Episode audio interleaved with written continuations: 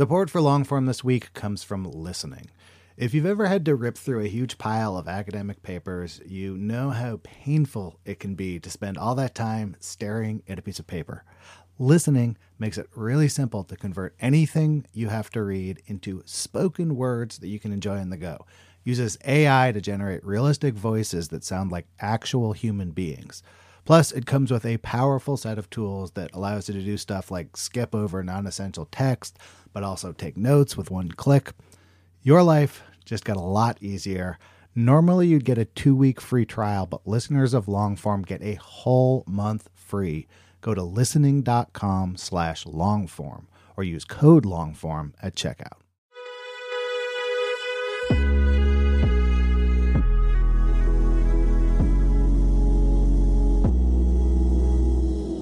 Hello, welcome to the Longform Podcast. I'm Max Linsky. I'm here with my co hosts, Aaron Lammer, Evan Ratliff. Gentlemen, hello. We're moving right through it because Evan is going to his daughter's daycare graduation, pre K graduation. I don't even know what it is. He's got to go. I'm going to tell you guys go, on the go, show go, today. Go, go, go. Today on the show, Hannah Goldfield. She's the food critic at The New Yorker. She writes the Tables for Two column. It comes out every week. She reviews a different restaurant in New York. We talked about that job, how you do it, how it changed in the pandemic, how you find different words to describe things that are crunchy. We talked about it all. It's a fascinating job. She was great to talk to. I enjoyed it thoroughly. I love the pace we're operating right now. I think we should adopt this as our pace going forward. We're brought to you in partnership with Vox Media. They help us make the show. Thanks to them. And congratulations to Juno for graduating from 3K. And now here's Max with Hannah Goldfield. You slowed it down at the end.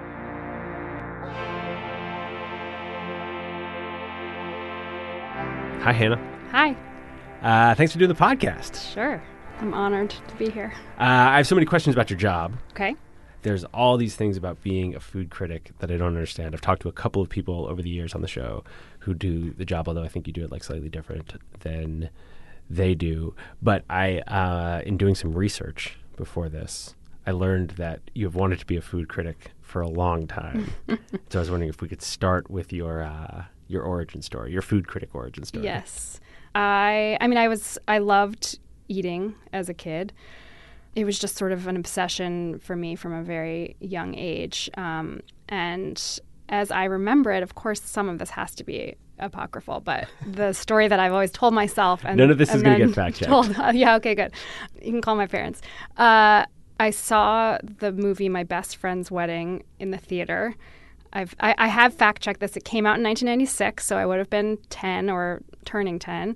Um, and in it, Julia Roberts plays a food critic, and in like wildly unrealistic way, where it's just like this total like farce of of what any food critic has ever done. But that's her job, and it, the movie spends literally the first five minutes on it, and it's never discussed again. but I was just like gobsmacked by the idea that that this was a job. I knew that it was a real job, um, and after that, decided that that was what I wanted to be when I when I grew up. Um, and at the time, Ruth Reichl was the uh, restaurant critic for the Times, and she just seemed like this really cool person. She was a writer. She was a woman. It just seemed like a job that I could do. And my dad was very encouraging of me reading her review every week. You know, he got the Times delivered. So every Wednesday, I would excitedly open up the paper um, and read the review. I remember him urging me to write restaurant reviews, which I declined to do because that, do that was like work. Um, no, I, I, I just read it until high school when I um, was an intern at like the you know weekly alternative newspaper, um, and they assigned me my first restaurant review. So my first restaurant review was published when I was 15 in the New Haven Advocate. Um, What did, and what did you review? I reviewed a kosher deli. I don't remember why that was the assignment. I don't know that they even ran regular restaurant reviews, but somehow they sent me to this kosher deli. there was just a burning desire I, I to guess get the. it does. It seems it seems really odd now because I I don't even think it was new. Maybe they had just expanded or something. It was actually like owned by a classmate's parents. it was Um, owned by the publisher of the newspaper. yeah, exactly. Well, I do. I am now like, was there some kind of backdoor dealings going on here? Um, but it was like in a strip mall. And like looking back, it was very like like you know Jonathan Gold or something because it was it was not really a restaurant. It was like it was very like culturally sort of different than than what was going on in the in like the more traditional restaurants in downtown New Haven that would have made more sense to write about. Um, given the context of a restaurant review. But yeah, I went to this to this. I think it was called the Westville Kosher Meat Market. It's now closed, and they had like prepared foods that you could eat in, but mostly it was like a grocery, like a small specialty grocery store. And I remember eating in, and also taking stuff home and writing about the whole experience. And and then I didn't write another restaurant review until I was had graduated college. I remember in in college realizing that I wasn't the only person who wanted to be a food writer and deciding that I had to give up my dreams of being a food writer because I didn't want I like just the the like barest hint of competition sent me like cowering Really? into the corner. I was like, oh god, like no, I got to do something else because it's too it's too much of a thing to want to be a food writer. It was like you know, it's like it's like when you realize other people like your favorite band and suddenly it's ruined for you. I was like, I'm not the only like Jewish girl from you know Connecticut who thinks Ruth Reichl is amazing. This is horrible. I got I, I need I need a whole another career plan. Um, but then I uh, became an intern at the New Yorker and then a fact checker at the New Yorker, and that led to writing Tables for Two. Um, in my sort of first go around, I did it as one of several staff members who kind of took turns writing the column every week. Um, so I, I found my way back to it and resumed my my childhood fantasy amazingly. Once you had the job, you were willing to not compete for the job. exactly. I was like, okay, this has basically fallen into my lap, so I can't, I, I can no longer deny that it's what I still want to do. Did you pan the kosher deli? no, I gave it a I gave it a rave review, and I like I was very like chatty. I I actually read it reread it recently because my parents are moving and and my mom like has saved everything I've ever written. So I revisited it, and I was I was I like wrote about my family. I was I was very cheerful and just kind of positive, which is you know suited the the format. I think. Did it feel like your uh, Did it feel like yourself? Yeah, it did. I mean, it felt like my 15 year old self. Like I was like, I, I feel like as an adult, I'm much more conscious of trying not to be corny and I don't always succeed. But like as a 15 year old, I was like so incredibly corny. You know, I like, I made lots of like, because I was a total dorky 15 year old and I made lots of kind of dorky jokes. And I was, and I was very, I think I was writing for adults. Like I felt like I'd been given this, um, I was this very young person um, amongst all these adults doing these adult things. So I was trying to like impress the adults in the way of like you know a kid at a cocktail party or something. You Yeah, know, yeah, like yeah. trying to f- seem older than I was.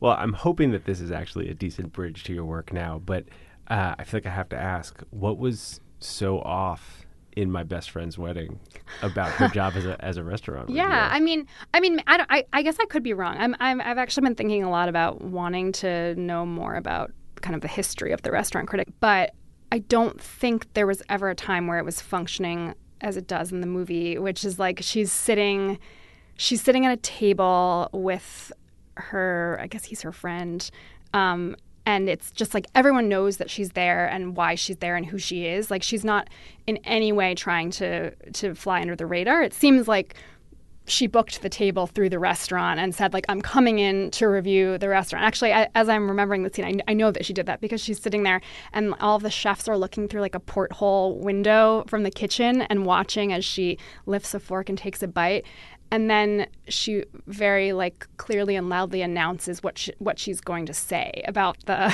Really? the- she's like i'm i can't remember exactly what she says but she's like i'm declaring it like elegant and but yet restrained or something. Like it's like and everyone's like like there's this audible sigh of relief from everyone in the kitchen and they're all just hanging on her every word. It's just like that would never it's just a very cartoonish depiction of, yeah, I mean, the only other thing that it uh, reminds me of is an actual cartoon, which is like that's how the food critic in Exactly. like Ratatouille works. Exactly. Yeah. Or but but even more so because it's I, I think in Ratatouille I think he he's anonymous or he at least like like no one knows his real name right I feel like or no, and no one knows anything about him I yeah, can't but he remember. like comes in and they're yeah like, it's they're him. like well right and Yeah. like and there are always restaurants a certain kind of restaurant is always looking for a critic so it's not that's not that's not the issue. It's the the issue is that she is not even pretending like you know it's not all just out and in the open. Do you take steps to remain anonymous?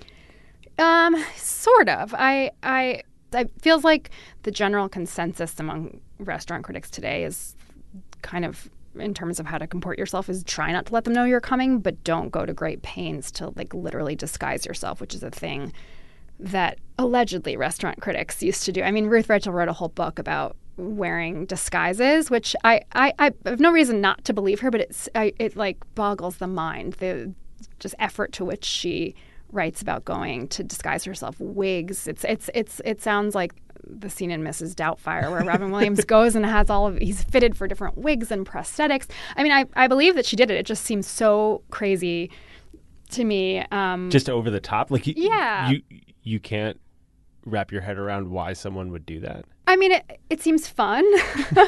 and I guess it's like, yeah, if, if you really want to be anonymous, that's what you have to do.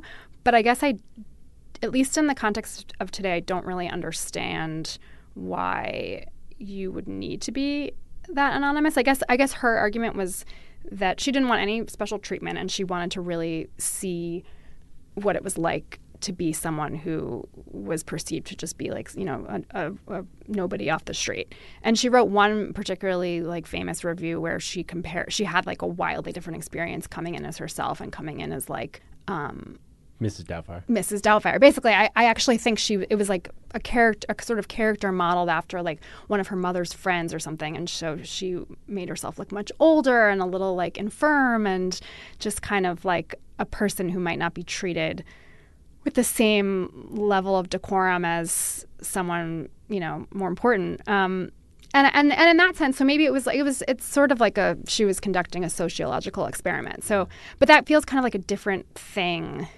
I mean, do people know who you are?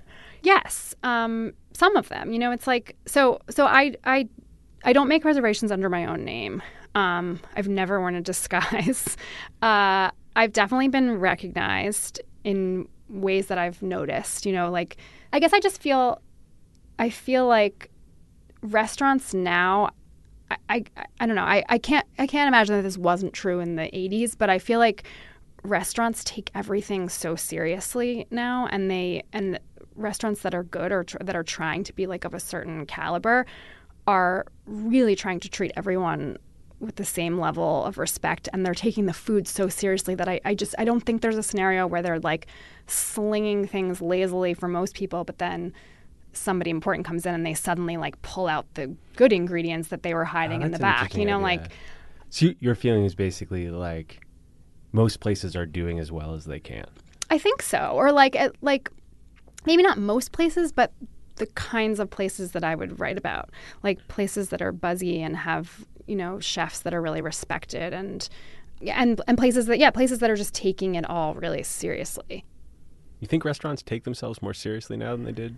I don't know, but my my guess is yes because I think the restaurant industry has just changed so much that people care way more about restaurants. Just like, and I'm talking about like just the this huge arc of like the rise of the celebrity chef, and then of course like the internet and and the rise of everyone and their mother being a food critic by virtue of you know signing on to Yelp or any other website that does ratings. Um, I do think that yes, that that restaurants just like that the whole industry just became more serious. Not that there weren't always restaurants and that it wasn't always a big business. It just feels like it's a different beast than it than it was.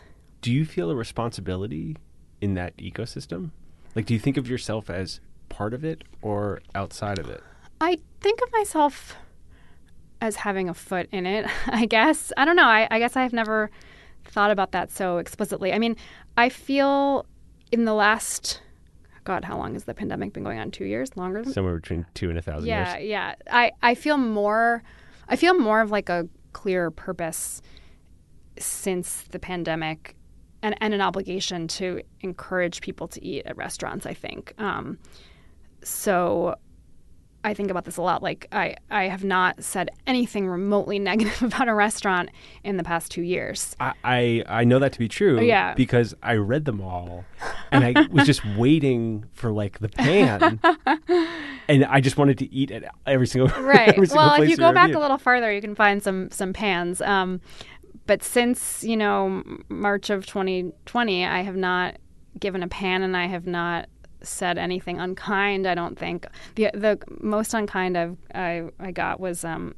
in what I thought was a very loving review of the Odeon. Um, but it was also like I felt like I could because it's such an, an establishment and it's and it's an institution really. Like I was a little kind of snarky, not about not about the food or about the way the business is run, but just sort of about like the the vibe there. You know, I made some jokes about in restaurants like that. There's a um, you know there are like prime tables where people of note are automatically seated and then everyone else gets kind of like put in dark corners where no one else wants to sit and i um i joked that that dynamic had been transferred to the outdoor seating and got a little like fanciful in, in describing the, the worst tables and said that it was where like you know line cooks took their smoke breaks and and it was where they loaded vegetables in and out of the restaurant. Um, and those things turned out not to be true. And the uh, owner of the odeon was just infuriated and wrote a letter to the um, the local Tribeca paper, you know,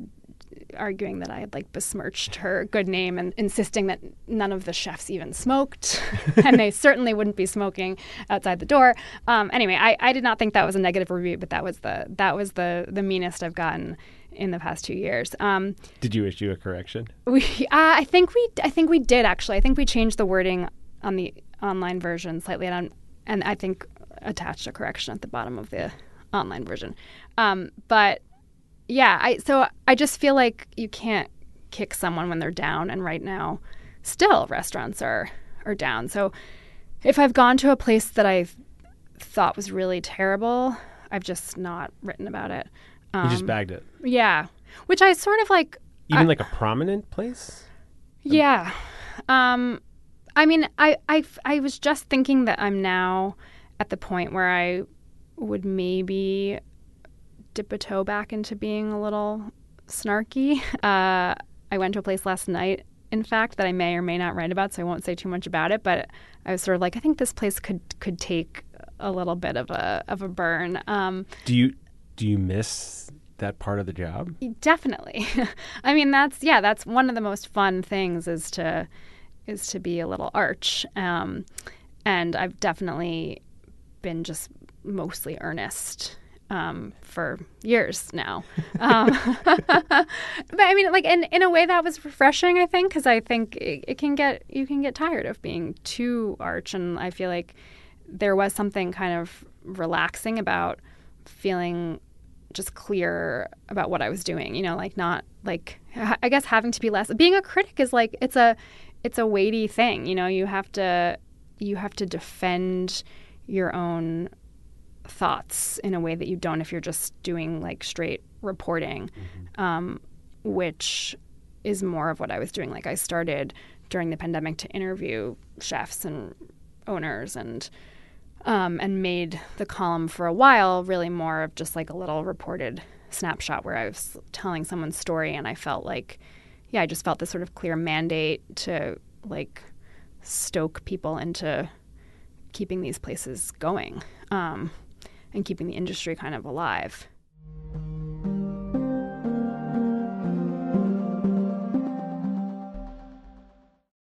Support for Longform this week comes from listening. If you find yourself behind the eight ball, needing to read a bunch of academic papers or journals or any kind of dense reading material, you might make your life a lot easier by checking out listening. It takes anything articles, books, PDFs and turns the text into spoken word that you can absorb no matter what you're doing. The app has lifelike AI voices complete with emotion and intonation that creates a realistic and pleasant listening experience. So I had to go into the city for some meetings. I needed to review some PDFs, threw them in there, listened to them on the way. It was both pleasant and I kind of forgot that I wasn't like listening to a professionally done audiobook or something, like very quickly the voices sounded totally natural and human to me. This listening app might just transform how you consume reading material, and you can give it a shot yourself risk free. Now, normally you get a two week free trial, but listeners of Longform get a whole month free. Go to listening.com slash longform or use the code longform at checkout. Listening. Your life just got a lot easier.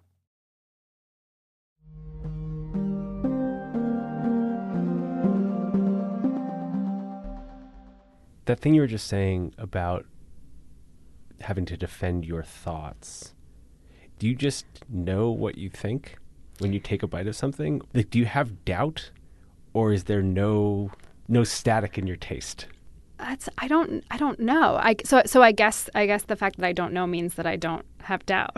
yeah Um, but I also think, I also think if you look closely, I mean, I hope this is what I'm, this is what I'm going for, is that if you look closely at what I'm saying about the food, I'm not, I'm not only, you know, declaring value judgments. I'm trying to describe it in such a like thorough and layered way that the reader hopefully is able to figure out if they would like it. You know, it's like if I describe the texture of something and the smell of something and how something tastes and what it looks like. Um, I'm hoping that like, you know, it, it'll come across if I like it or don't like it, but that uh, also that I'm giving enough information so that you'll be able to tell like, you know, well, that's not the kind of thing that I usually go for. Like that sounds good or it doesn't sound good. I don't like things that you know remind me of what you said. This dish reminds you of. You know, like I think it's all about sort of giving space for someone to make their own judgments. is it challenging to come up with uniquely descriptive language Oh my when god! you're doing this yes. every week yes, yes. I was just discussing this last night with um, a friend, and like that challenge is it can be a lot of fun. And one thing that excites me about a certain kind of restaurant is that it kind of some dishes lend themselves to surprising descriptions, and so I'll find that while I'm eating something, like the poetry just kind of presents itself. I'll be like, oh, this reminds me of this, you know, experience, or like I, I'll just I'll have sort of like phrases that will just pop into my head, and that's when I'll take notes, and I like that's always a very kind of light bulb over the head right so the, the food itself can inspire Yeah. the language Yes, and that's like, and those are moments when I'm like, oh yeah, like food really is an art form because I feel like it's it's like I'm just like I'm just the messenger. Like I, I mean, it it feels like I'm not having to work that hard. Um, whereas other times I will just struggle for literally hours to to figure out how to describe something that's like necessary to describe for the sake of the review, but isn't that interesting. And the thing I was talking about with a friend last night is how there are just only so many ways to say crunchy. yeah There's crunchy, there's crisp, there's crispy. You can say something crackles, and that's kind of it. Like it's Right. really, really hard. And a lot of things are crunchy. It's like it's it's a really specific sensation that needs to be described, but I've had moments where I'm like, I can't say crunchy again in the sentence. What am I going to do? How do I get this across? Um, so yes, that is definitely one of the harder things about writing about food. it seems really tough to me Yeah. like it just like uh delicious like uh, how many how many ways I- can you say good Ideally, you don't want to say delicious or good because th- again, that like that's like that's the kind of just bland value judgment that you want to avoid. But Right. sometimes I do want to just be like, this is really good. is like really good. these are good. This is Yeah. great. This is wonderful, fantastic, spectacular. Well, I feel like that. I mean, not necessarily on like that level of superlative, but I feel like you know you reviewed like takeout burger joints, yeah. you know, and there's a lot of like crispy and you know like uh, much better adjectives that I can think of in this moment, but they're on some level. The column is basically like it's really good. Yeah, Like, exactly. Yeah, this totally. burger and fries, fucking, Right. Fucking delicious. Right, right. Yeah, I mean, sometimes there's only so much you can say, yeah, about a food that everyone has probably tried. There isn't anything I can really tell you about burger and fries that you didn't already know. Although, again, like there are situations where, you know, the food itself lends itself to delving a little deeper. Like I wrote about um, this fish and chips place that is now turned into like a full sit down restaurant.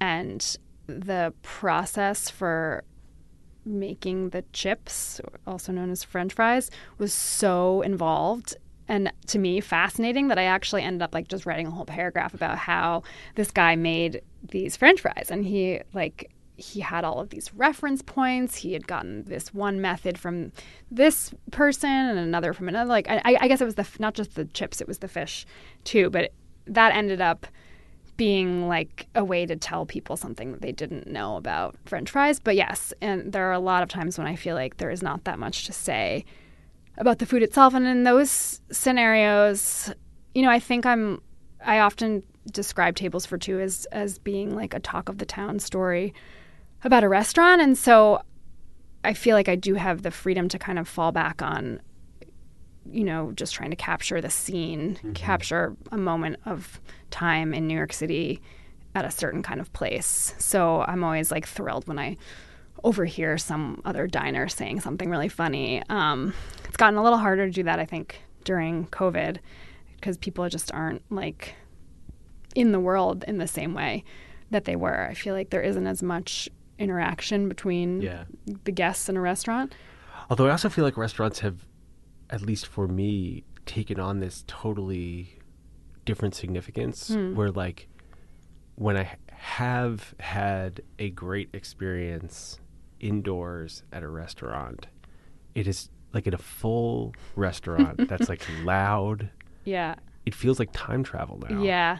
Yeah, no, that's definitely the case, but and and and maybe it's actually it's that I'm just kind of rusty, but like I feel like I think because right even for me and I, I've never I mean I there were stretches of time where I wasn't going to restaurants at all, but I was never not writing about them. Um, I would write about takeout or all kinds of pop ups and things, but I do feel like I'm still pretty new to indoor dining and it's overstimulating. you know, yeah. it's like just like I remember the first time I went to a restaurant without a mask inside, which was, I guess, earlier this year, and it had been several months. I remember feeling like I had just come out of like hiding or something. It was totally. like the lights were so bright and the music was so loud, and it was like just so overwhelming and and socializing in that way. So I do think that's probably like I think I probably need to regain my ability to just just kind of like calm down and observe. Well, you know, like you uh you can lose the rhythm of these things. Yeah, yeah, you know? easily. And and I think restaurants lost their. I think ever. It's not just the diners. I think the restaurants lost the rhythm to some degree too. It's all like shifting and changing. But I do think I do think we're moving back to something more like what it was. Well, hopefully, you know, you'll get to a point where you're comfortable panning things again. yes. But but until then, as you think about the kinds of reviews that you're comfortable doing, man, I find it so interesting that you've walked away from places that you didn't feel like you could write about positively. How in touch with like the impact of these reviews are you? Like, are you thinking about what they could mean for the restaurants? Do you have a sense of what they mean for the restaurants? And then, to what extent do you do you let that impact your work? Yeah, I mean, I I my sense has been in the you know four years I've been doing this job, a little more than four, that I I don't really have the ability to usually to make or break a restaurant in the way that I think the Times does. At least I think to some degree they have that ability. Um, I think it's like I, I think Do it's. you a, wish that you did? No, that feels like a lot of power to have. I, I, yeah, it feels like. I mean, I don't know. It's such a like delicate dance because I'm sure there's something thrilling about I mean there's definitely something thrilling about about giving someone a big boost, which I know that I've done. So I, I do feel like there are places that I have really helped in a way that feels great. Like there um, th- it's actually really recently happened in a very explicit way where I, I wrote about this um, Burmese restaurant that was in a subway station in Jackson Heights, and um, it was like a little kind of coffee shop where the idea was, you know, you'd get customers who were like rushing to the subway and they'd grab literally a coffee and like a bag of chips, and the owners started to serve some Burmese salads and soups and stuff. Um, and they were getting like some attention, not much. I think I read about it, you know, on Eater and The Infatuation or something, and went to go check it out. And then I wrote a Tables for Two column about it. And I did. I wasn't really aware of what happened after that. And then a couple of months ago, I got a message on Instagram from the daughter of this couple who is very involved in the restaurant. And she was like, please come to our the opening party of our restaurant in the East Village.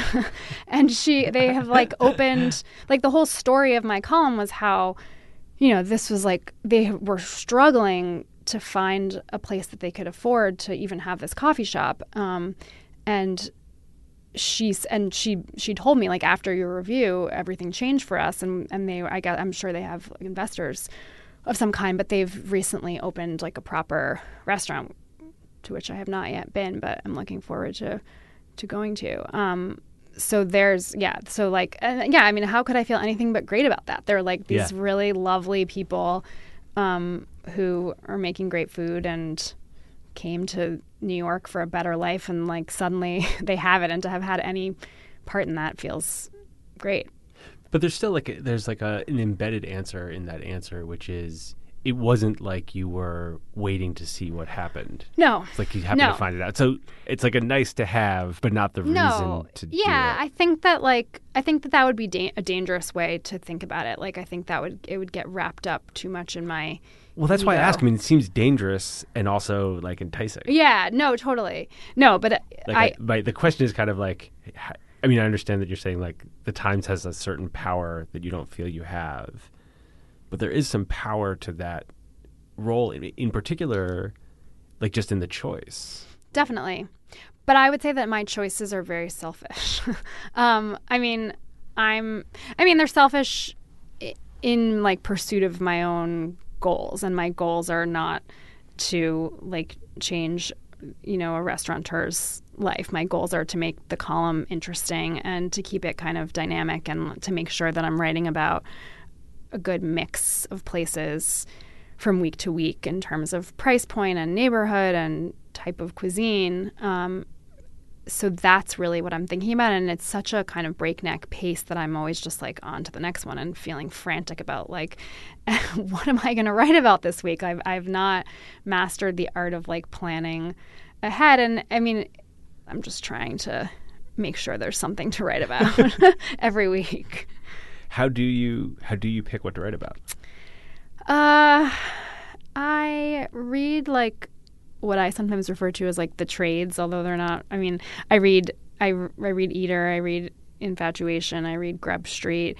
I in that way just keep track of like what's opening, which you know they they do they they do as thorough a job as they as they can. I think. Um, although obviously there are just so many restaurants that are opening in New York all the time that no one is taking any notice of except the people who are walking by. It's like astonishing. Like I just went to a place recently that hasn't gotten any press coverage, even in, even by these publications that are sort of keeping track. Um, and I went because a friend had literally walked by and seen seen a grand opening sign and went and told me it was good, and so we, we all went back together. Um, I I read those sites and then Instagram has become a huge resource for me. I follow like tons and tons of food people, like people who seem like they're obsessed with restaurants and are just constantly eating out and that's kind of how I like a certain type of like influencer who is seems to be keeping up on like the hot spots and then I've found some kind of like people who I think 10 or 15 years ago would have had a food blog who are sort of like chow hounds. You know, they're like pounding the pavement in Queens or wherever, um, it's kind of outer boroughs and chronicling what's what's happening there. Um, and then and then I go try places. But this is like there's like a huge like there's a huge margin of error because you can only know that a place looks interesting and then you can go there and discover that it's not interesting at all. And and I would say like more often than not, the reason that I don't write about a place is not because it's bad, but because it's just not good enough. Mm-hmm. And I feel totally uninspired and I have nothing to say about it. Right. There's no light bulb moments. Exactly. It doesn't there's no story that emerges. And I can tell immediately like I'm just gonna have nothing to say about this, and then I'm gonna sit in front of my computer and like pull my hair out because I've got nothing to say. It's like crunchy. It's very crunchy. yeah, exactly.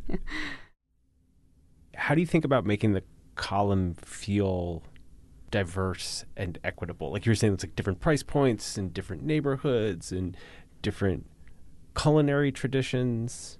But is there like an ethos to that? Is there a way that you track it and think about it? It's a really good question that I don't have a great answer to. I mean, I wish there was a formula. It would make it all feel a lot easier. I, I kind of just go on instinct. And I think like like I'll sort of have this feeling like oh I've been writing about too many of the same kinds of places. And I, I, I don't even know that I could tell you exactly what I mean by that. But like it, it is sort of based on a feeling. Like well I, I guess I could tell you what I mean by that. It's like too many places that are that people like me would go to you know on a night after work. Like a certain price point, a certain vibe, a certain neighborhood in Brooklyn or Manhattan. Like those are, you know, it's it's hard not to get sort of drawn into the swan song of that. It's these like sort of buzzy, sexy places that are getting a lot of press because they have high-powered publicists who are who are making sure that everyone knows that they've opened. Um, so you know, lately I feel like I've been writing a, a little bit too much about places like that, and so and then I'll think like all right, I gotta just like, just totally broaden my reach and drive to Queens one afternoon or see what's happening in Staten Island, which is really challenging. um, I think it's it's really interesting. I wonder what it was like to do this job when there was more local news, um, because I have tried so hard to figure out what new restaurants have opened in Staten on Staten Island and there's just not like nobody seems to be writing about it. I think I have to go over there and like drive up and down the streets. Yeah, there was some there was some coverage of um of the restaurants that Kim Kardashian and Pete Davidson. There was an, an article in the Times about how people are coming into any restaurant that they've been spotted in and asking like what they were like and what did they eat and so there's like but that's the last time I've seen any restaurant coverage. it's just it's just of Staten Island. Yeah, Staten yeah. Island. That's all that's available. Yeah. Is it a thing that you get feedback about? Um, yes, occasionally. I mean, like, I, I, it's funny that I feel like the most feedback of that kind that I've ever gotten is from like elderly people on the Upper West Side who insist that I'm neglecting the Upper West Side. like, and and I and I feel like I, I've that's all been like third hand. Like, someone will be like, "My uncle says you write too much about places downtown. Like, what's going on on the Upper West Side?" Um, and the answer is not that much. Although, like, that's one of the things. Like, every few months, I'll be like, I gotta write something about the Upper West Side, and I'll, I'll, you know, write to my two friends that live on the Upper West Side and ask them what's opened recently or what's exciting them. Other than that, I, I, I feel like a lot of the reading of the column is done in a kind of it's it's a fantasy for people. So I don't mm-hmm. I don't think like I mean I think some people are using it as like a guide to New York, and I think some people are genuinely going to these restaurants. But I think, um, I mean, the re- the New Yorker has a, a, very wide readership geographically, and I think I do think people, even people outside of New York, read it.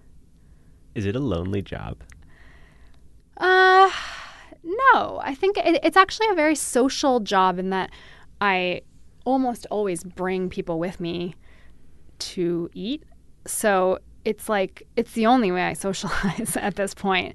Um, but I mean, I, I, think writing is a lonely pursuit, no matter how you cut it. So, so yes, the writing part feels very lonely, but I think it's di- it's different than eh, basically any other writing in that you're not only are you like like I guess if you're a theater critic, you could, you might bring a friend to a play, but you're presumably being polite and sitting silently watching the play together, whereas when you take a friend to a restaurant review, like you're you're talking as you would, you know, in any other circumstance um, where you're having dinner with someone. So in that sense, it's very social. Although I do find myself sometimes realizing that I've, I've like invited the wrong kind of person to a restaurant review who doesn't want to like talk about the food at all. Like I don't, I'm not like I'm not so strict that I. It's like that we can't discuss other things, but you have to be interested in the food or else I it, it, or else it's too distracting to me and I can't focus on Right. paying attention in the way that I need to be paying attention. Um, so So you like try people out. I do try people out, yeah. Or like, I'll, like I, I I think I learned the hard way that like I can't use a restaurant review as a way to see someone that I've been needing to see. That's an actually an especially good example. It's like if I need if I'm if I'm needing to catch up with someone, or if like you know my husband and I need to like we we we've been saying we'd have dinner with this other couple for like six months. It's like that is not the right circumstances. It's 'cause you're working. right? We're exactly. I'm working, and then and then it's a different kind of work if you're socializing with someone you don't know that well. It's like those two things are just so at odds. Like you can't be learning all about someone's, you know, background and like what they do for work, and also be like taking furtive notes about you know how the French fries were made or whatever. um, so it is like it's not pure socializing, but I don't think it's lonely. Just the, the writing is lonely. Yeah, I mean, this might just be like my version of the Julia Roberts thing, but when I think about your job, there are aspects of it that seem incredible and sort of like a fantasy. Like, my understanding from what you're talking about is basically that, like, assuming that your friends have some interest in food, you eat out all the time at new and exciting restaurants. Get to bring your friends. You don't even have to write about the place, and someone Yeah. else foots the bill. David Remnick pays for all of this. yeah. It's a pretty sweet gig. Well, yeah. Well, the the Newhouse family pays for it, I think.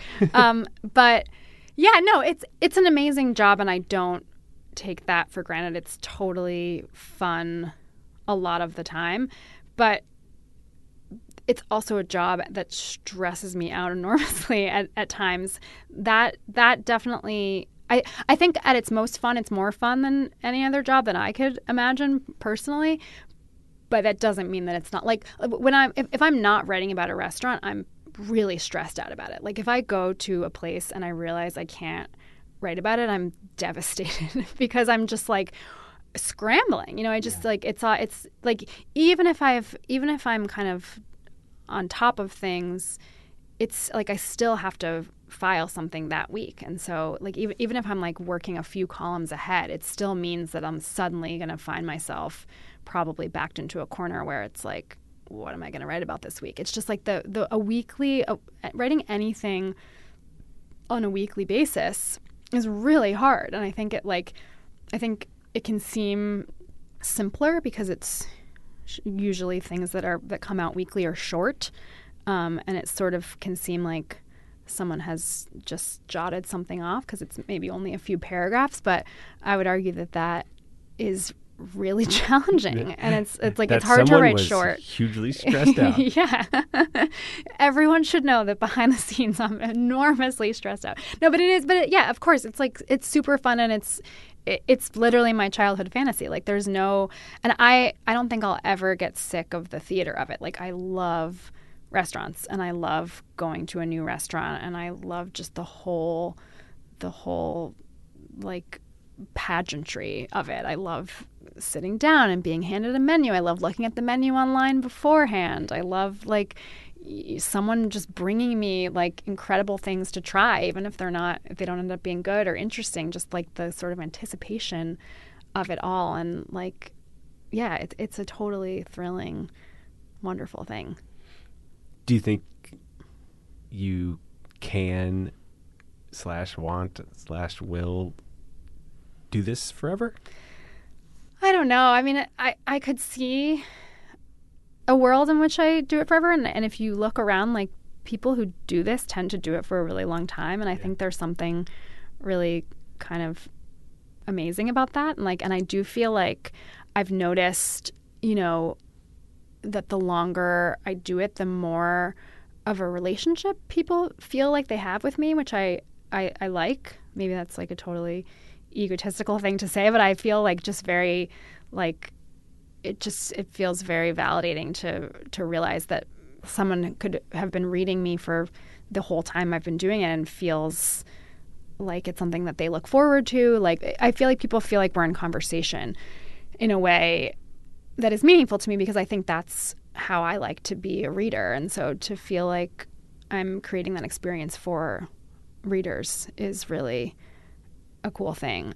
But I also kind of can't imagine eating like this for the rest of my life or even for you know many more years. It just like it doesn't it, it doesn't really feel sustainable. Um, clearly it is for some people, but it's just like it is such an excessive thing. Like I I'm not a person who can control myself particularly. So it's like if I go out to eat, like I'm eating everything. I'm not like I'm not like I, I think there are people who will have one bite of something or who just are very just careful about what they're eating and how they're eating. And I just like I, I totally just let myself go into the experience um, and that seems like dangerous. And like so far it's been fine but i don't know just it, i feel like aging and eating it's like you have to at, at, some point kind of rein it in right? I don't yeah. know. So it won't be the like schedule stress and it won't be the like lack of casual eating. It's just like it might be too much food. Yeah. Well it is yeah it's a lot of food. It's like yeah just like and restaurant food is is very different than food that anybody makes at home. You know, it's like it's like I don't think the body is, is meant to eat like that. Yeah. Every single day.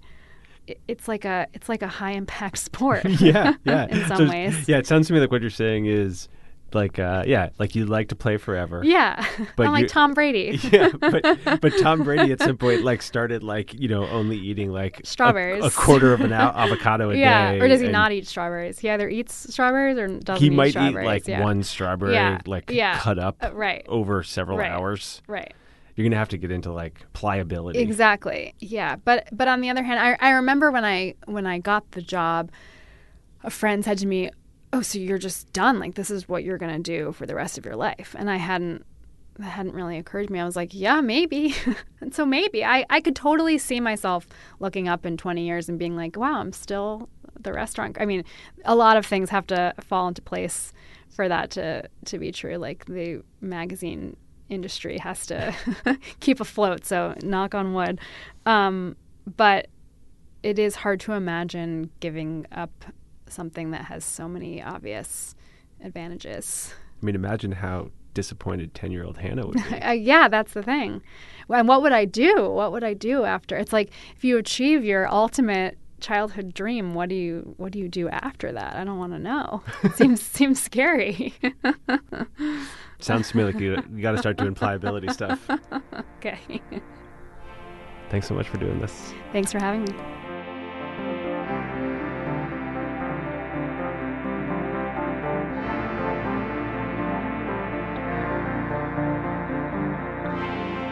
Thanks for listening to Longform. I'm Max Linsky. My co hosts are Aaron Lammer and Evan Ratliff. Seth Kelly edited this episode. Megan Valley handled the show notes. Thanks to both of them. Thanks to Vox, with whom we make this show. And thanks to Hannah Goldfield. Her New Yorker column is called Tables for Two. We'll see you next week.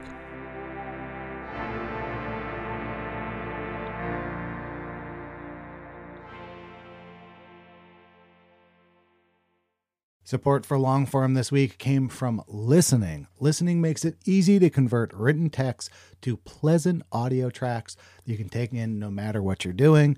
It offers AI voices that manage to express emotion and correctly pronounce complicated technical terms, all while sounding like actual human beings, not robots.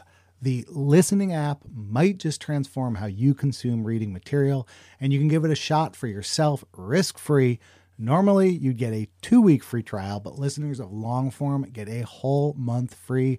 Go to listening.com slash longform or use code longform at checkout. Listening. Your life just got a lot easier.